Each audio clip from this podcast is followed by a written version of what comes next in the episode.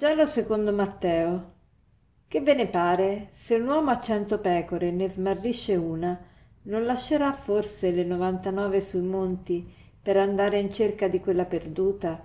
Se gli riesce di trovarla, in verità vi dico, si rallegrerà per quella più che per le novantanove che non si erano smarrite. Così il Padre vostro celeste non vuole che si perda neanche uno solo di questi piccoli.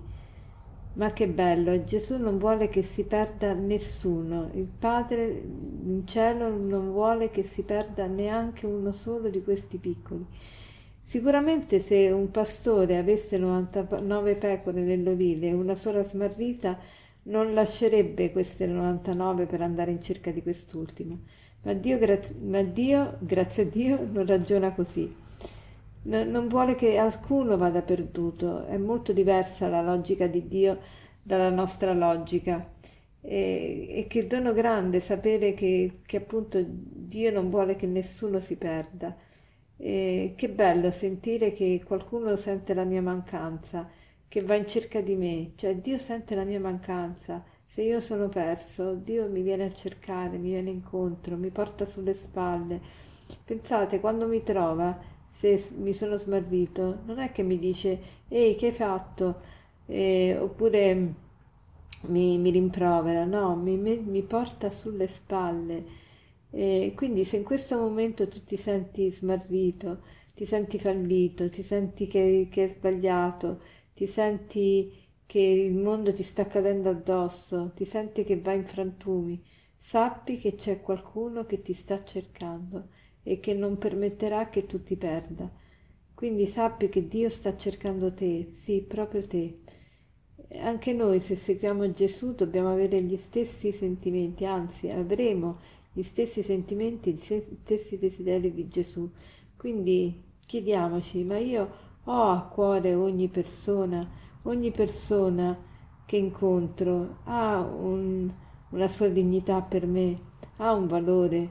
Spesso nelle relazioni di tutti i giorni ci comportiamo in maniera un po' utilitaristica. Per esempio, se dobbiamo chiedere un'informazione, non ci importa tanto della persona che abbiamo di fronte, andiamo sparate a chiedere l'informazione senza nemmeno sapere che quella persona che a cui stiamo parlando magari sta vivendo un momento difficile. È vero che non possiamo interessarci di tutti, non siamo Dio, ma è vero anche che possiamo essere gentili con tutti, imparare a relazionarci. Per esempio, anche se chiedo un'informazione, la prima cosa che dovrei fare è dire «Buongiorno, mi scusi».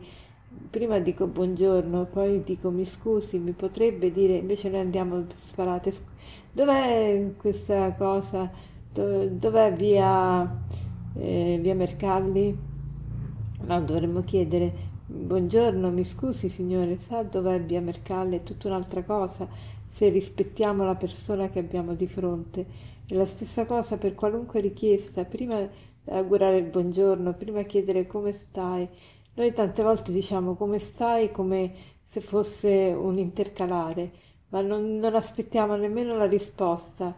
È un come stai così formale, ma non è un come stai vero, reale. E quindi cerchiamo oggi di valorizzare ogni persona, di stare attenti a come ci relazioniamo.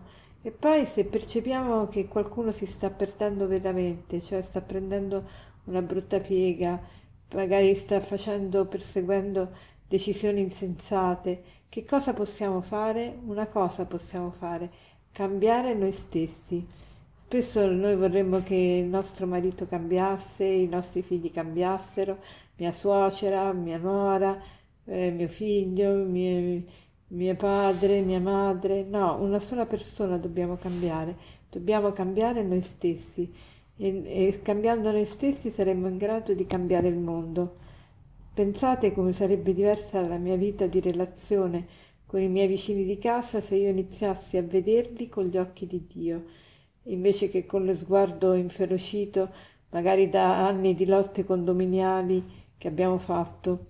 Facciamo oggi il proposito di, di valorizzare ogni persona, soprattutto le persone con cui viviamo. Non diamo per scontato che le avremo sempre tra noi, perché purtroppo non è così. E noi tante volte ce ne accorgiamo troppo tardi dell'importanza delle persone con le quali viviamo, e quindi apprezziamo di più la presenza di queste persone, incoraggiamole, facciamogli percepire il nostro amore, appunto non diamo per scontato che staranno sempre con noi. E per concludere vorrei citarvi una, un aforisma di Chesterton che dice: il modo migliore per amare una persona è rendersi conto che la si può perdere. Il modo migliore per amare una persona è rendersi conto che la si può perdere. Buona giornata.